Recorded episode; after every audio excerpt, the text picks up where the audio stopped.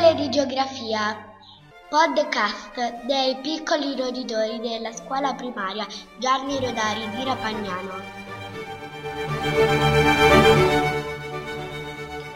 Benvenuti al nostro terzo appuntamento con la Terra. Oggi parleremo del terremoto. La Terra è in continuo cambiamento perché si muove, si muove da sempre. Secondo gli studiosi, all'inizio c'era un unico grande mare ed un'unica grande terra. Con il tempo, a causa dei terremoti, la grande terra si è divisa in varie parti che si sono allontanate e si sono formati continenti, come li vediamo oggi. Che cos'è il terremoto? Da cosa è provocato? Il terremoto è un fenomeno naturale. Per capire la sua causa bisogna sapere come è fatta la Terra. La Terra è formata da tre strati. Nella parte più interna c'è il nucleo, che è incandescente, cioè caldissimo.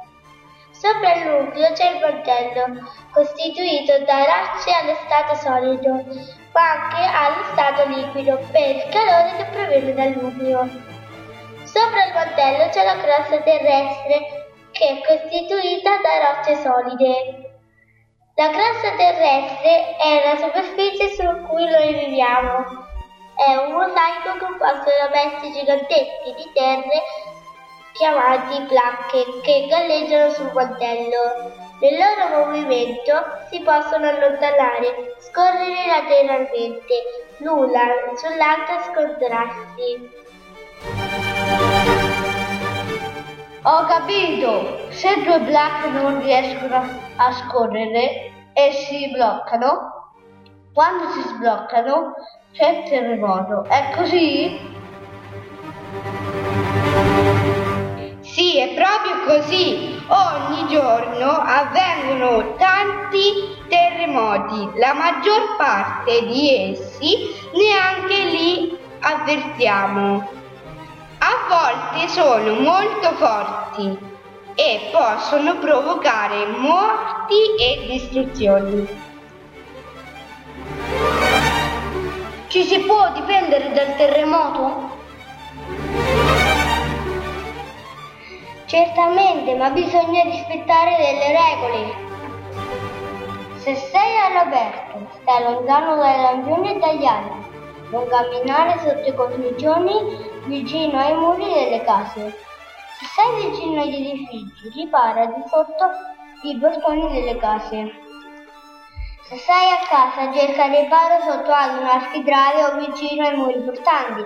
Riparati sotto un tavolo, non avvicinarti a finestre mobili, oggetti pesanti e vetri che potrebbero caderti addosso. Non precipitarti verso le scale e non usare l'ascensore. Non uscire sul balcone, potrebbe crollare.